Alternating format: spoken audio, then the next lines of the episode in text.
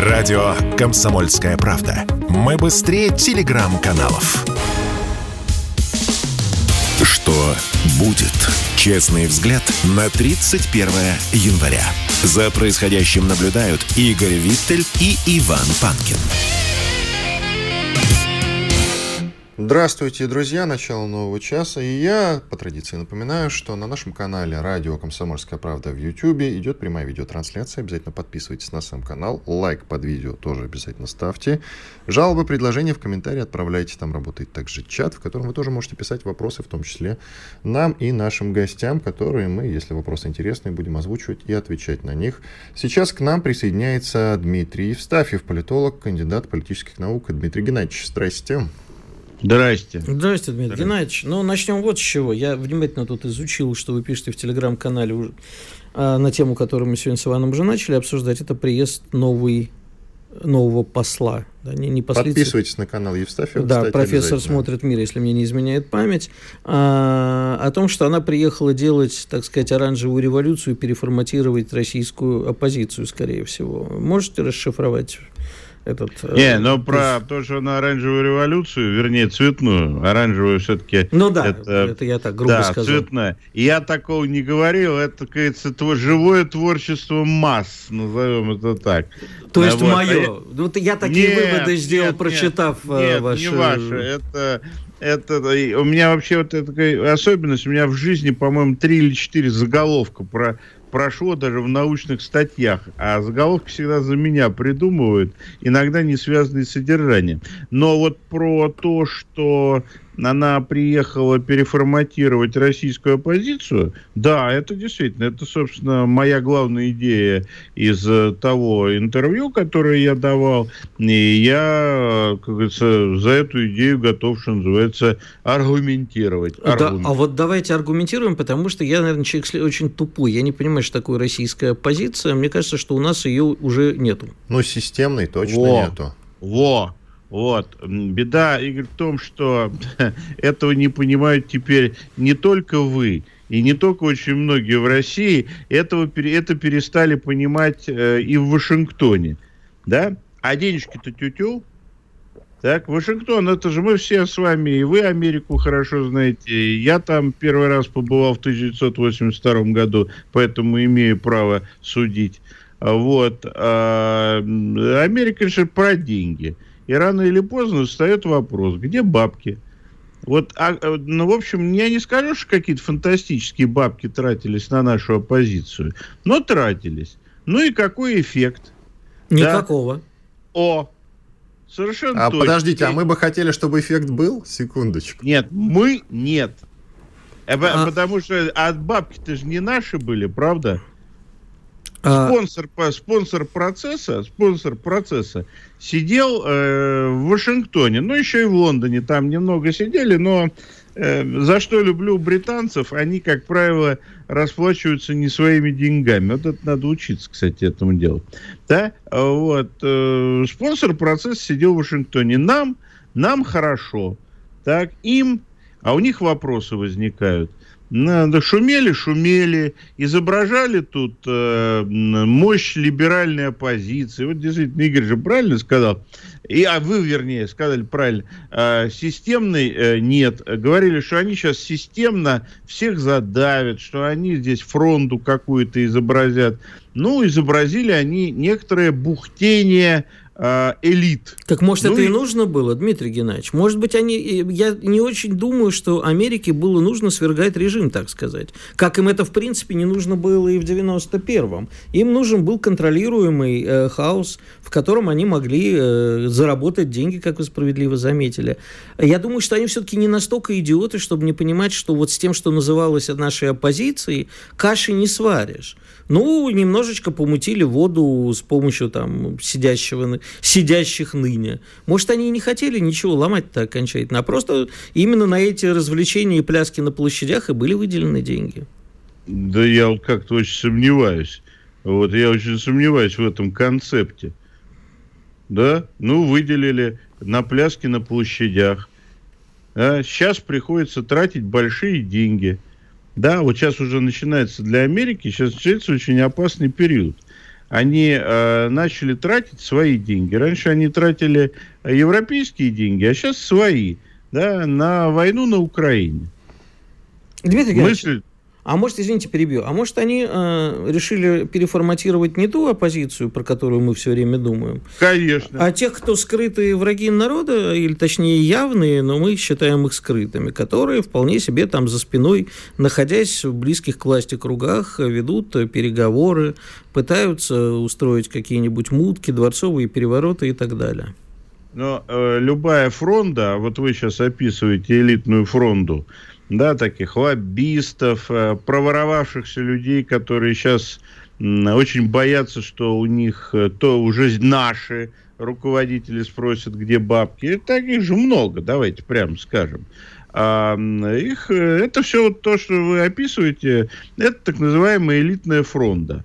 Но элитная фронта без политического кулака – она, ну да, она может сработать. Может быть какие-то дворцовые перевороты, могут быть какие-то, ну что называется, неприятности для нашей власти. Но в условиях, когда общественной поддержки нет, а есть бухтение, ну что, хоть один крупный митинг они э, выкатили – ну вот вы просто вот давайте сейчас, э, дайте мне, не, ну, если это, конечно, возможно в вашей программе. Возможно. У нас не, возможно не, не перебить меня полторы минуты. Я, понимаю, я понимаю, это невыносимо.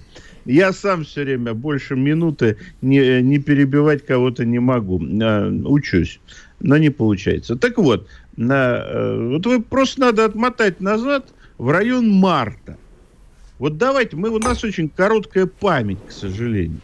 Давайте отмотаем все в район марта и почитаем, какую чушь говорили мы, да, и какую чушь говорили они. А они, а чушь э, их гораздо, ну, так сказать, э, не то чтобы гуще, наша погуще чушь была, давайте прямо скажем. А их чушь стратегически более опасна. Но не было у них расчета на то, что мы так долго продержим. Вот просто это сочилось.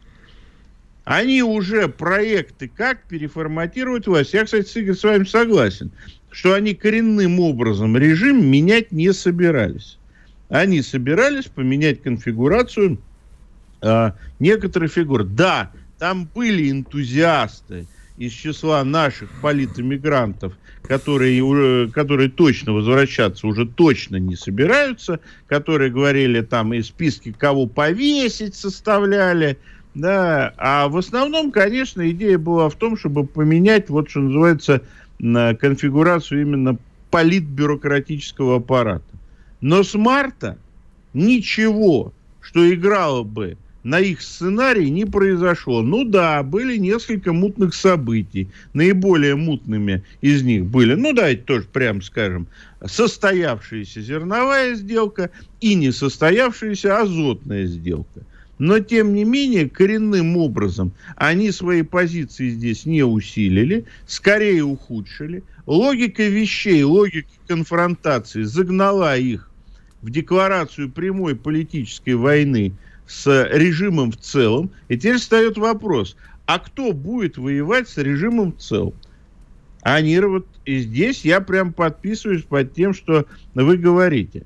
А они, они американцы рациональные люди, они прекрасно понимают, что с тем э, сборищем краснобаев и осваивателей бюджета, которое у них осталось после предыдущих э, политтехнологических изысков в России, они каши здесь не сварят. Нужны новые люди. Кто эти новые люди? А новые люди, я думаю, они, американцы же ребята модельные. Они, если в одном месте модель прокатила, почему бы не попробовать в другом, ну, так, немножко ее э, адаптировав. Это, по-моему, называется глокализация. Так? Ну, вот они глокализируют модель э, так сказать, э, переформатирование элиты. Где они переформатировали элиты? Ну, давайте тоже, это же очевидно. Две страны, которые они воспринимают э, в качестве модели, модельного опыта для переформатирования элиты без, что называется, каких-то там больших эксцессов. Один это Армения, а второй это Казахстан. А теперь читаем биографию э, нашей м, замечательной посолки, послицы посла. Не знаю, как теперь правильно. Вот ну, и все. Хорошо. И что же она будет делать? Не знаю. Но, Я а... в американском посольстве последний раз был цать лет назад, когда получал визу.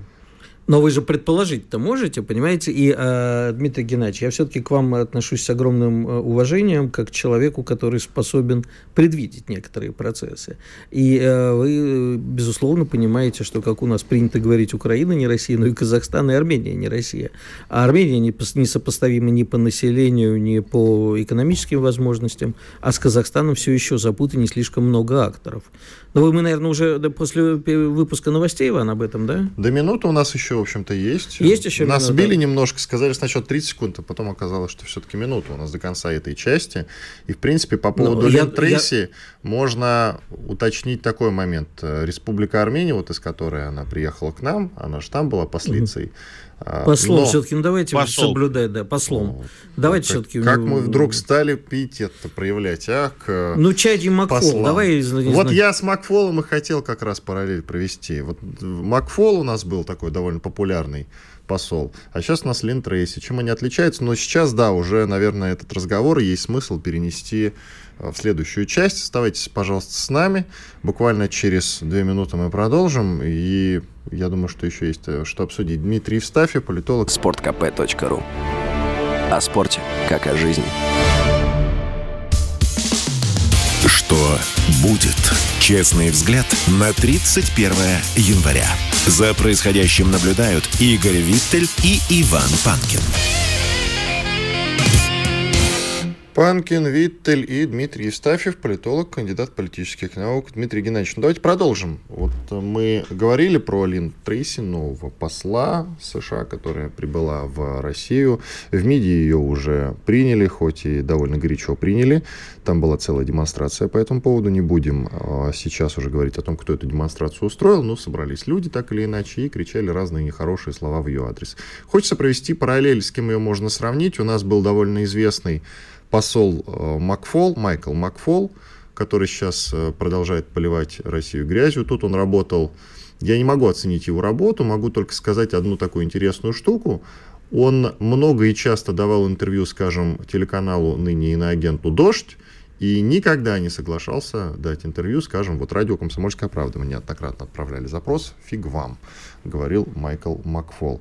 И вот у Виттеля тоже такой еще вопрос в перерыве появился. Что бы вы делали на месте Трейси, например? Да, во-первых, я, я начну с конца. А, вот, а, я бы на месте Трейси бы не оказался бы. Я свой, я свой потолок бы э, прекрасно знаю. И мне нужно оставаться политически безответственным человеком, обладающим некоторой свободой. А здесь вот я перехожу к вашему вопросу. Да, хороший вопрос Игорь задал, хороший. Я буду думать, но нет. Э, вот, поздно уже. Так вот, э, разница принципиальная по отношению с, с другими послами, которых мы тут наблюдали до последнее время. Наблюдали мы их э, много. Там не только был господин Макфол. Там Макфол... Тафт был, по-моему, если да, не там, да, там, ну, Салливан только Салливан, что отъехавший, да. так. Ну, так Во вот, всех смыслах отъехавший. Она, это заключается в том, что э, нынешний посол, я, кстати, категорически не одобряю вот этот вот перформанс э, у МИДа, который некоторые наши активисты провели, вот это не одобряю. Вы можете как угодно оценивать э, в СМИ э, посла другой страны, но вот, вот это вот как-то, знаете, ну, мелковато это все. А вот. Э, э, не надо украинствовать э, в России. Это всегда вредно. Ну, так вот новый посол США а, это все-таки фигура не политическая, потому что даже Салливан, предыдущий посол, не говоря уже про Бернса, хотя они, э, хотя Бернс, например, карьерный дипломат, так, но э, это люди были с серьезным политическим влиянием. А сейчас э, политического влияния нет. И второе, вот все, что про нее говорили, что это человек такой, знаете, человек процедуры человек без особенных фантазий. И в этом смысле предположение, которое я могу сделать, что мне послали, прислали к нам посмотреть, а что здесь действительно есть.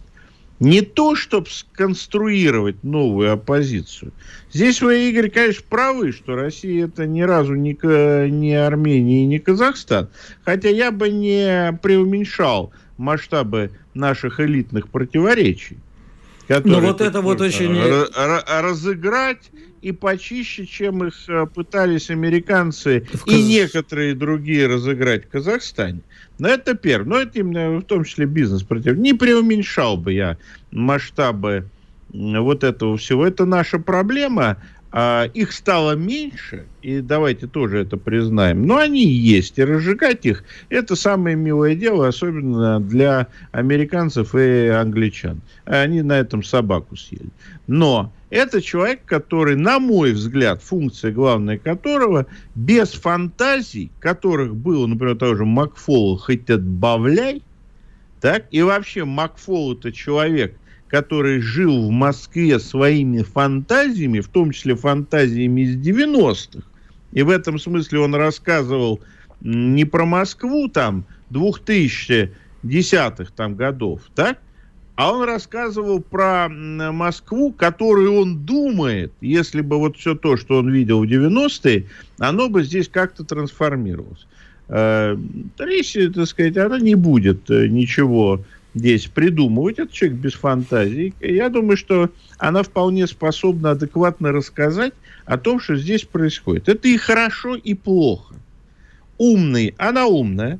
Ее тут некоторые у нас рисуют такой недалекой. Это неправда. Все, так сказать, э, с кем приходилось о ней говорить, отзываются, как, может быть, она звезд с неба не хватает. Они не блестящие, но она умная. Да, умный противник – это всегда опасность. Но умный противник э, – это человек, который может, ну, что называется, пойти на какой-то а как это принято говорить, субстантивный диалог. Вот. вот, да, Всегда вот. опасайтесь людей, которые знают такие умные слова. И бойтесь донайцев дары приносящих. А, я, я их записываю на отдельные бумажки, Игорь, не волнуйтесь. Дмитрий я, Геннадьевич, я предлагаю поменять немножко тему, потому что и у вас тоже в телеграм-канале увидел, сам уже который день, как та корова, да я сама офигеваю. А, что произошло с хорватами? Президент Хорватии вообще впрямую заявил теперь, тот он все э, поливал Европу за помощь Украине и так далее, тут вообще заявил, что Косово было украдено у Сербии. У нас э, как-то переформатируется европейская карта действий. Он при этом еще сказал... Э, такую фразу, вот сегодня мы с Иваном, если вы, вряд ли вы слышали, мы спорили по поводу, что мы с украинцами никогда не будем братьями. Он сказал, что украинцы патологически ненавидят русских, отметив при этом, что хорваты не так э, сильно ненавидели сербов. Тут я как специалист по Балканам, честно говоря, икнул очень сильно и промолчал. Вот представляю вам возможность высказаться. Эти, я как не специалист по Балканам, а вот, который с представителями балканских народов встречался только на бытовом уровне, вот, э, я тут вообще хотел бы, знаете, вот соскочить, но я понимаю, что я уже не соскочу. Я вам так скажу, вот с точки зрения большой картины, президент Хорватии труханул. Вот бывает, знаете, вот заглянул в какую-то вот там воронку бездну, конфликта. бездну. Э, да. Посмотрел, думает, елы-палы. Да, значит, это что ж такое? А вся беда в том, что они все думали, что конфликт вокруг, во-первых, что это конфликт на Украине, а он оказался не на Украине, а вокруг Украины. И во-вторых, они все думали, что это очень далеко. И тут, и тут они э, поняли, что это, во-первых, довольно близко к Балканам, а балканская вот эта вот архитектура разделенной безопасности, да, которая, ну как, Балканы же это, если так судить, это же для Европейского Союза, и в меньшей, кстати, степени Америки, но тоже там они по уши влезли. Это же была новая Африка. Помните, как в Африке границы рисовали? По линейке. Вот они примерно, ну не по линейке, по курвиметру, так, они рисовали границы на Балканах. Ну, как хотели. Вот это вот Балканы, это для Запада коллективного было, да была такая попытка новой Африки, попытка устроить новое территориальное размежевание. Так вот это вся размежевание, разделение и формирование новых там сконструированных, полностью сконструированных государственностей, как, например, в Македонии, это все дышит на ладно. А что такое Хорватия? А это один из самых комфортных уголков э, Балкан, который имеет бонусы со всего. С агрессивности НАТО, с туризма, со всего. То есть так комфортно, как живет Хорватия, на Балканах не живет никто. Вообще. И вот этот вот человек, который возглавляет самый комфортный м, уголок Балкан, вот посмотрел в эту воронку, и, видимо, как человек не глупый, так, может быть, там не гигант мысли, так, но не глупый, понял, что вот этому благополучию хорватскому, там, кстати, помните, такая, Игорь, была в Манчжурии благословенная Хорватия по имени генерала Хорвата. Да. Да, там, вот. Вот он, значит, эту благословенную Хорватию на настоящую посмотрел и понял, что ей кирдык. А тем более, если НАТО вдруг не победит, не то, что еще даже проиграет, а если НАТО не победит на Балканах, возникнет дичайший вакуум безопасности, который и так вот сейчас вот в последних событиях при том, что, э, так сказать, действия сербского руководства, ну, мя- я так мягенько скажу, вяленькие они такие были, выморочные, да? и то натовцы испытали некоторый, что называется, стресс. А вы себе представляете, НАТО ослабло, исламисты заползли, а они уже заползают. Так? Ну, еще наш друг Эрдоган сказал, это вообще-то все мое. А может ведь сказать? Может. И вот тут стало страшно. Поэтому, а когда страшно, это всегда повод поговорить.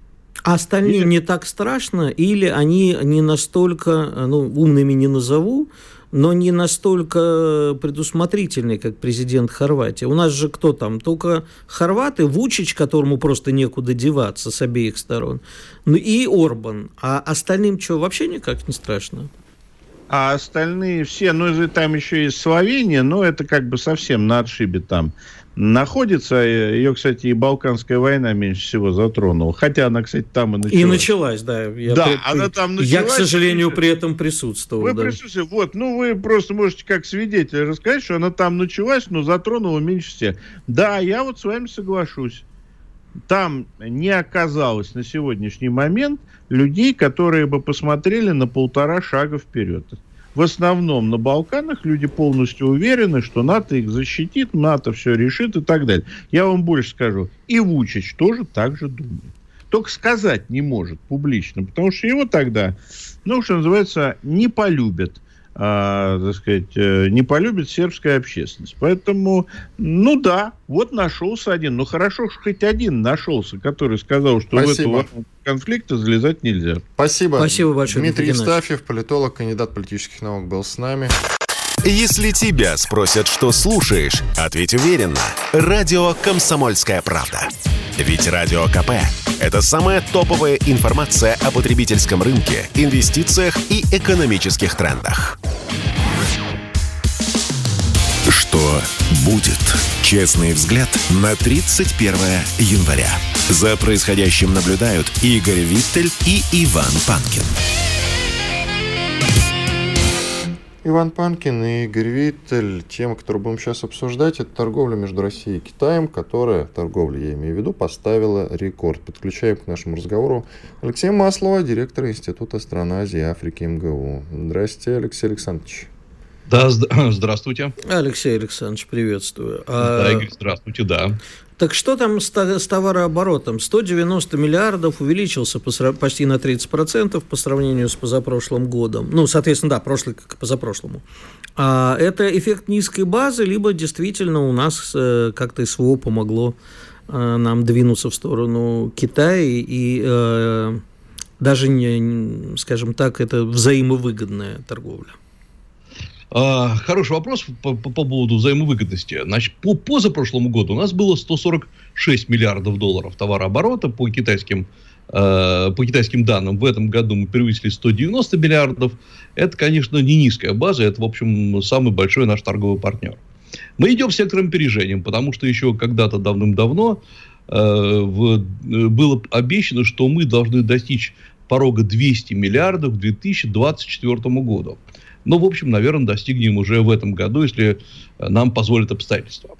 Но э, надо посмотреть, за счет чего увеличился товарооборот. И еще важно говорить... И на торговый что... баланс хорошо бы еще посмотреть, профицитный, а, дефицитный. Вот, да. Значит, во-первых, конечно, он профицитный для нас, и это уни... одна из уникальных, может быть, вообще уникальная ситуация с китайцами, потому что э, Китай обычно торгует э, так, что у него больше, а у партнеров меньше. Собственно, вокруг чего и развивалась э, вся проблема вокруг Китая и США, когда э, Трамп счел, что э, баланс торговли слишком дефицитен для США. Э, так вот, Россия это одна из немногих стран, больших особенно стран, которые торгуют себе в прибыль с Китаем. То есть у нас накапливается много юаней. Это тоже еще одна интересная особенность. Э, мы продаем, прежде всего, нефть и газ, и наш экспорт на 70% состоит из нефти и газа. Э, в этом году, в прошлом году э, объемы нефти и газа увеличились. Причем увеличение объемов шло быстрее, чем увеличение цены за нефть и газ по понятным причинам. И оказывается, что у нас э, в банках, в авуарах накапливается довольно большое количество юаней. Раньше все было очень просто. Мы получали много юаней, также был профицитный баланс. И эти юани мы потом сбрасывали на внешнем рынке, меняли на доллары, на евро. То есть, в общем, делали э, обычную ситуацию. Сейчас по понятным причинам э, их сбрасывать некуда. И у нас, чем больше мы торгуем, тем больше мы переходим на торговлю не э, в национальных валютах, как сказано, а в торговле в юанях. То есть, рубль по-прежнему где-то 7-10% от э, всего объема торговли. Э, доллар опустился там ниже, по-моему, 20-25% в общем объеме российско-китайской торговли, а все крупные компании, в том числе «Газпром», «Роснефть», используют юани. И это тоже мы, мы вообще крупнейшие зарубежные держатели китайских юаней – и формально, конечно, мы опять можем их забросить на китайский рынок, там на юане купить что-то, то, что нам нужно, то, что мы и покупаем. Но эта ситуация привязывает нас вообще к одному рынку Китаю. Формально юани принимаются еще в других странах. Например, э, за юани можно хорошо торговать э, в странах Юго-Восточной Азии. Юани хорошо торгуются теоретически с Бразилией, с Аргентиной, но все равно это э, довольно односторонняя привязка к валюте. А с Индией? Э, с Индией нет, потому что Индия, э, в общем, желает перейти на пару рупия рубль, но пока что все равно торгуем в долларах. Угу. То есть Индии особо юани не нужны, поскольку она сама их получает из Китая. А теперь, значит, что это вот это такая странность. Это неплохо декларирует странности торговли. Э, почему так увеличилось? Ну, во-первых, конечно, действительно Россия начала реально переориентироваться на Восток, потому что до этого момента э, все призывы к развороту на Восток это были абсолютно фикция, декларация, и это хорошо все звучало, но э, в реальности особо-то ничего не было. Э, во-вторых, наши компании, российские крупные компании, начали учиться действительно работать с Китаем. Во многих компаниях прошло, например, при обучении персонала. Э, люди начали понимать, как вкладывать в китайский рынок, как покупать не себе в убыток. И, в общем, это дало какие-то какие результаты. Э, в-третьих, мы начали э, расширять нашу торговлю, то, что, о чем давно-давно говорили. Во-первых, постепенно растет доля не сырьевого Э, экспорта из, из России, это, например, прежде всего продукты питания. И здесь китайская сторона постепенно сняла все запреты на поставки э, российских продуктов питания, причем как в сыром виде, грубо говоря, куриные потрошки, до уже готовой продукции, шоколадки, э, мороженое и так далее, и так далее. И сегодня, в общем, надо признаться, что китайские электронные торговые площадки, ну, не скажу, что завалены, но там полным-полно российских вот, продуктов э, питания. Но есть и другая, э, другой поток, входя в встречный поток, это когда Китай начал поставлять нам неожиданно много продукции автопрома. И вот здесь э, это тоже удивительная история, потому что Китай, как говорится, учитесь, воспользовался по полной программе той ситуации, когда из России ушли все западные и японские бренды, и э, те машины китайские, которые идут сейчас на российский рынок, кстати говоря, вполне хорошие, э, и Китай изменил свою политику в плане качества, они идут э, с маржой, ну, не буду признаваться сколько, но эта маржа заметно превосходит маржу любых компаний э, западных, которые работали на российском рынке. То есть, Алексей Александрович, извините, перебью, я правильно понимаю, что случилось то, о чем мы с вами так э, беседовали в 2014 году? Мы перешли от э, нашей зависимости от Запада и их зависимости в энергоносителях от нас в зависимость от Китая по ряду параметров, но при этом по тому же газу Китай от нас не зависит. Хочет, покупает, нет, там у них австралийцы под боком есть, есть у кого купить СПГ. Поэтому э, мы по-прежнему оказываемся не в самой выгодной для себя позиции. Так это или нет? позиция не самая выгодная, хотя частично правильно. Потому что, э, во-первых, Китай, конечно, у австралийцев уже газ особо не покупает, поскольку с Австралией он разругался серьезно, так же, как и разругался по углю с Австралией. Э, есть другая история. Китай э, грамотно пытается выжить из ситуации все, что возможно. А получается, что сейчас то, что мы получаем с Китая, Э, это э, готовая продукция, грубо говоря, как машины китайские поступают в Россию. Они в Китае делаются, в Китае разбираются, доставляются в Россию китайскими компаниями логистическими, в России собираются, тестируются и идут на рынок. То есть, в принципе, это вот принцип конструктора. Теоретически, когда-то мы должны будем перейти на частично российское производство. И это то, как когда-то Китай поступал давным-давно, еще в 90-е годы, когда Китай объявил знаменитую политику «рынок в обмен на технологии». Вы приходите к э, западной компании к нам на китайский рынок, но вы при этом должны передавать там технологии, переобучить наш персонал, научить нас работать так, как вы работаете, и вот после этого вы можете работать на э, китайском рынке. Теоретически, опять-таки, мы э, пытаемся сейчас с китайцами вести именно такие переговоры на этом уровне. Но э, э, времени нету, поэтому сейчас делаем то, что делаем. То есть, в общем, э, локализация сборки в России. Да, мы начинаем больше зависеть от Китая, чем зависели до этого момента. Да, во время переговоров нам невозможно как говорится, побряцать теоретическим и финансовым оружием и сказать, что мы будем, э, если вы у нас не будете покупать по определенным ценам, мы будем продавать западным компаниям. У нас исчезла возможность выбора. Эм, и э, эта, эта ситуация не очень хорошая, поэтому, когда мы говорим о росте китайской, российско-китайской торговли, мы должны понимать, что есть масса нюансов, которые этого, этого сопровождают. Есть еще один момент, о котором, который все упускают. Э, мы все время говорим о товарообороте. Кто кому сколько продал. Естественно, когда мы перестали покупать на Западе многие продукты, в том числе, например, нефть и химию, все это пошло из Китая. Здесь все понятно. А вот вопрос другой. А э, инвестиции? Китай увеличивает инвестиции в Россию или нет? Попробуйте где-нибудь раскопать цифру по китайским инвестициям. Я пытался, ее нету. Вот. Вот. Э, вот в том-то и дело, потому что здесь пока гордиться нечем. Мы, конечно, можем почитать. А нам нужны китайские инвестиции? Мы так молились на инвестиции с Запада, что сейчас я тоже очень осторожно отношусь к китайским инвестициям. Мы же видим, что происходит в той же Африке с китайскими инвестициями. А, очень правильно. Вопрос в том, что инвестиции это не всегда деньги. Грубо говоря, вот э, ну, Игорь, вы прекрасно понимаете, что это не то, что китайцы приехали и открыли чемодан денег и дали какой-то российской компании. А зря. Это, э, ну, многие расстраиваются, да. Э, это чаще всего э, связанные инвестиции. То есть китайцы поставляют, например, свое оборудование уникальное, которое нет, нет в России на эту сумму. Или, например, поставляют э, иногда э, технологии. То есть это не всегда деньги. Э, самые успешные китайские инвестиции сделаны были задолго до нынешнего момента. Это известные э, э, добычи СПГ, Ямал, Ямал СПГ и Арктик-2 которые, по сути дела, вместе с компанией, с российской компанией «Новотек», это все добывается, СПГ идет в Китай. Уникальная история. Туда были инвестированы там более 10 миллиардов долларов, возможно, даже больше. А вот в другие компании Китай особо не инвестирует, потому что Китай не изменяет саму себе. Китай не инвестирует никогда то, что называется в гринфилд, то есть с нуля. Угу. И как, да, как, когда обычно российские ребята говорят, слушайте, у нас, у нас есть... 30 секунд буквально осталось, да. А, вот а, поэтому а, здесь мы должны понимать, что мы будем расширять торговлю в следующем году, и через все будет расти. Но вот наша задача привлекать инвестиции, технологии и переходить на новое качество торговли с Китаем. Это сейчас самое главное. Спасибо, Спасибо большое. Алексей Маслов, директор Института стран Азии и Африки МГУ, был с нами на связи. Сейчас уходим на небольшой перерыв, двухминутный буквально, после этого продолжим.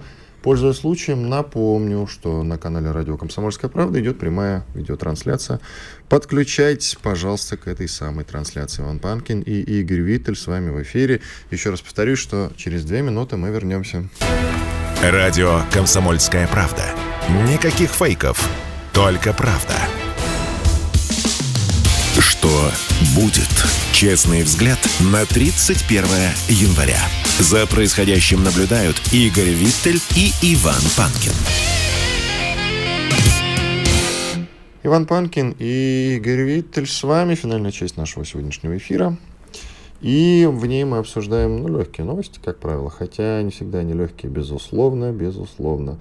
Ну вот, например, Путин едет в Сталинград. Я не оговариваюсь, во-первых, потому что к годовщинам, а грядет годовщина победы в Сталинградской битве, 80-летие, а, да? 80 лет 80 лет, по-моему. По-моему, да. 80 лет, да. И Путин едет Нет, 80 точно, но сейчас я не помню, 79 или 80. Если едет Путин, значит 80. Да, все. Логика простая, значит круглая, да. Одним днем буквально, конечно, поучаствовать в этих мероприятиях, посвященных этой самой победе. И вот любопытный момент. Он едет именно в Сталинград, и речь пока что не о том, не о той самой дискуссии, которая последнее время активизировалась насчет того, а неплохо было бы переименовать Волгоград в Сталинград. И Степашин об этом говорил не так давно. Ну, просто потому что была Сталинградская битва, нам от этого не отвертеться. И вот э, так как нужно дань памяти этому событию, конечно, отдать, безусловно, есть смысл не к Сталину это относится, а именно к Сталинградской битве. Безусловно, необходимо город снова переименовать Эк, Сталинград. ты выкрутился. Выкрутился. Нет, Сергей Вадимович сказал именно так. Я прямо цитирую. Так, ну, послушай, не все, что говорит Степашин, нужно как бы принимать э, Нет, Сергей Степашин как руководство очень, к детству. Очень Нет. к детству. Э, очень уважаемый и мной в том числе человек. Да, Я никто не говорит большой симпатией отношусь. И более того, я напомню, что Сергей Вадимович Степашин э, был одним из реальных кандидатов на пост президента страны. И что? В конце 90-х. Он руководил всеми нашими спецслужбами. То, что он говорит, ну, к этому нужно относиться серьезно. Как говорил один из наших руководителей страны, это вы говорите, а у меня в, металле, в бронзе, он сказал, или в металле отливается? В бронзе, по-моему. В бронзе. Так вот, Путин едет в Сталинград, потому что на все годовщины Волгоград превращается именно в Сталинград, там даже вывески меняют. Это факт. Путин едет в Сталинград.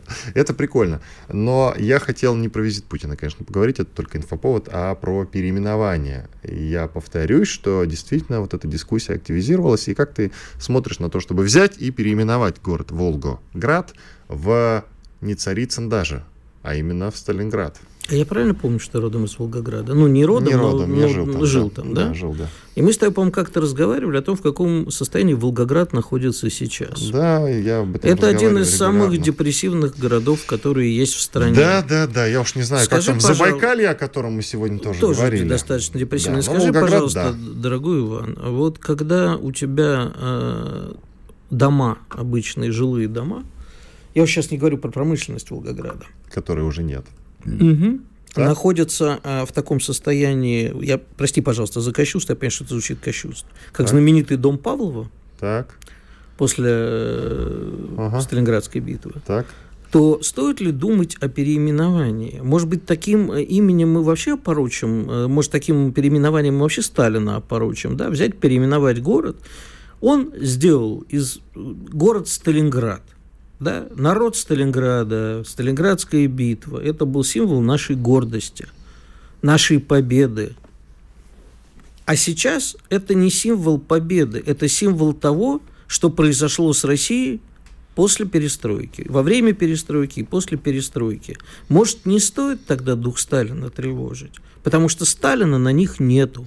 Вот был бы на них Сталин, может быть, так и не было бы. А пока я считаю, что эту тему вообще лучше не поднимать вне зависимости от моего отношения к Иосифу Виссарионовичу Сталину. А дух Сталина на вас нет, это ты хорошо сказал, но и при Сталине была коррупция еще какая. Да это, с но... этим сейчас никто не спорит. Да, но, но продолжаем. Мы сейчас говорим о воинской славе. Да, да, да. И о том, что гордость, и о том, что символ победы это все-таки. Все-таки вся страна знала родину-мать. Сейчас, как ты уверен, люб... все тебе школьники ответят, кто это, что это, почему это, что такое Мамаев курган, что такое дом Павлова, что такое Сталинградская битва, где и как и почему она случилась, и что мы спасли под Сталинградом. Мы, я имею в виду предки наши, не мы с тобой что спасли, что откатилось после этой Сталинградской битвы, обратно чудовищно. Вот знаешь, мы с тобой на днях про концлагеря говорили, да, вспоминали годовщину освобождения Освенцима.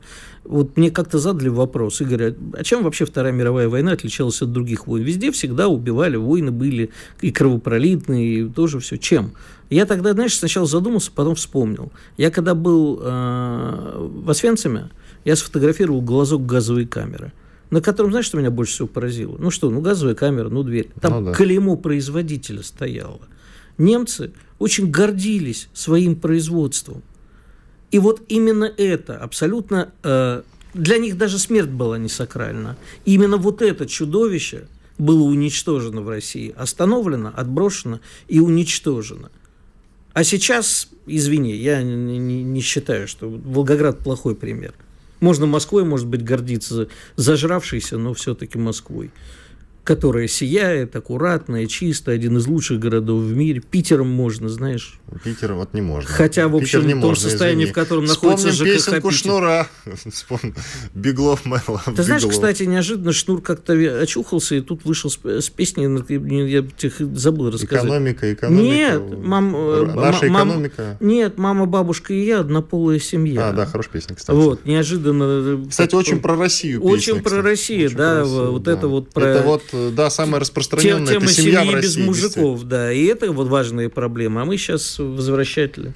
У них еще есть э, песенка, вот тоже недавно вышла, э, «Наша экономика э, с этим, как у гномика». А, я вот тебе что предлагаю. Давай мы вернем имя Сталина Волгограду, когда мы вернем России имя Советского Союза. Вот тогда поговорим. Но ты не имеешь в виду э, переименование? Нет, я, пер... Нет случае, да? я Возвращение предлаг... Советского я Союза предлагаю, тоже. да, всем построиться дружно, возвращаемся в Советский Союз, страны Варшавского договора. А-а-а. Присоединим Хорватию, они себя хорошо вели, выкинем Болгарию, вели себя плохо. С Украиной не знаю, что делать. А, с Венгрией? Ну, Венгрия вела себя хорошо. Но Думаешь, венграм да. верить нельзя. Это так же, как Китаю. Я вчера говорил, что ага. Китаю с Турцией верить нельзя. Что там сапер Водичка-то говорил? Мадьяр не человек? Насчет Сталинграда я скажу, конечно, еще тоже. Имею все-таки право на это. Да, действительно, с Виталем соглашусь. Не надо тревожить дух Сталина. Не только потому, что вы это право не заработали, не заслужили. Город находится в, прямо скажем, плохом состоянии. Не говоря отвратительным, хочется сказать отвратительным, но как у учительницы. Тройку ставим, два в уме. Поэтому просто, скажем, в плохом состоянии город находится. Мне рассказывали люди, которые в Волгограде долгое время жили, они приехали в какой-то момент в Волгоград, это было еще при советской власти, пусть это будут 70-е, допустим, годы. Я спрашивал, что, зачем вы сюда забурились-то в этот город несчастный? Они мне, знаешь, что ответили? Какой несчастный? Это был самый процветающий город Советского Союза. Тут производство было куча. Если тебе нужна была работа, езжай в Волгоград. И ты эту работу получишь, и карьерная лестница, и все будет. Там, извини меня, на каждом шагу продавалась черная икра за недорого. И у каждого на столе она была, действительно. Сейчас есть черная икра в Волгограде? Думаю, что нет. Я не надо не думать, было, да. не надо думать. Ее там нет. Но ее можно достать. Вот видишь, да, наши с тобой любимые, вот эти вот кавычки. Ее можно достать за огромное бабло. Понимаешь? Вот так мы жили, и так мы живем сейчас. Не надо, друзья, самое интересное, что можно, конечно, на теплоходике прокатиться вдоль Волги, посмотреть на берега, скажем так. И вот ты плывешь и видишь а, Краснооктябрьский завод, огромнейший. Распиленный. От него уже нет ничего, да. одни развалины. Тракторный, Я в этом смысле говорю. Тракторный завод, можете посмотреть. Вообще Слушай, было да, куча... что плюс Волгоград. Девушки красивые, в общем, как и везде в Поволжье, ну, и как везде в России. Как но... везде в России. И но на Украине, по... кстати, девушки тоже красивые. Нет, Поволжье лучше. Ну, ладно, тебе видней. Давай к другим темам. С Волгоградом все ясно, не надо его переименовывать, пожалуйста. И я надеюсь, что Владимир Путин а, там добро на это не даст никому. Хотя я не думаю, что кто-то это самое добро хочет получить. И я вот видел еще живых фронтовиков настоящих. Я даже помню маленьким мальчиком сцену, когда Ельцин э, приезжал, значит, с предвыборной кампании, был на Мамаевом кургане, и там э, фронтовики были еще живые, старые, живые, уже совсем плохие в этом смысле, в плане состояния и здоровья. И знаешь, как он их подкупил, Ельцин, к которому они относились не очень хорошо? Он к ним обратился, сталинградцы. Mm. Вот. Ну, и давай его... что-нибудь веселое уже, хватит ну, хорошо, за Сталинградом ладно. пока Ладно, давай. На коронации Карла Третьего, который состоится в мае этого года, выступит группа Spice Girls. Ты помнишь эту группу? Эта группа хотела сказать твоей молодости, но это не так. Твоя молодость была Хочешь значительно честно? раньше. Я, конечно, слышал название, но, может быть, даже какую-нибудь... Там Виктория Бек. Я знаю, что она там была, но мне это ничего не говорит. Знаешь, что ты за человек, я... а? Ты разве не родом из 90-х? Я родом из 90-х, но из других 90-х. Ты знаешь, меня однажды был некий конфликт с полицейскими в одной стране. В одной стране а, они, конфликт, они сказали, типа, это, ну, давай мы тебя сейчас отпустим, если ты назовешь 10 песней Бритни Спирс. Я к своему стыду знал только одну «Oops, I did it again». И то только потому, что ее исполнял Макс Раабе. Перепел прекрасно. А поэтому вот со мной на эту тему бесполезно. Про Led Zeppelin, про Deep Purple, вот это, пожалуйста, про группу «Каспийский груз». Вот про, про Леонида Федорова аукцион со мной можно поговорить. Я правда не знаю. Нет, я знаю, конечно, Виктория Бекхэм. Судя по всему, она жена Бекхэма. Наверное, был, слышал... судя по всему, а жена. Слышал название... Тогда она Спайс... еще не была э, Бекхэм. Ну, ничего не говорит. И более того, и Карл Третий мне практически ничего не говорит. Ну, ну, все, ну Елизавета все, померла, все. теперь у нее, значит, муж ее старый, уродный и отвратительный. Уродливый, да. Не Какой урод. муж, ты что? Это сын? А, да, Идем сын, дальше. конечно. Официальный представитель Далай-Ламы в России Эрни Амбадыков внесен в список иноагентов. Промолчим. Да вот знаешь, э, что папа сказал? Говорит, если убрать плохие слова, папа упал молча. Вот я, я падаю лично молча. Я не знаю уже, до, до, до, до чего дошли. Тут мне недавно сообщили, и это новостью прокатывает сейчас по разным телеграм-каналам, в лучших телеграм-домах, сообщают, что э, Урганта не приглашают на корпоративы, ему заказчики мягко намекают на то, что он стал слишком токсичным. Ну, кажется, скоро и до врагов народа мы опустимся. Иван Панкин, Игорь Виттер были здесь, остались довольны. До свидания. Чтобы получать еще больше информации и эксклюзивных материалов, присоединяйтесь к радио «Комсомольская правда» в соцсетях – в отечественных социальных сетях. Смотрите новые выпуски на Рутьюбе, читайте телеграм-канал, добавляйтесь в друзья ВКонтакте, подписывайтесь, смотрите и слушайте. Радио «Комсомольская правда». Самая оперативная и проверенная информация в эфире и соцсетях.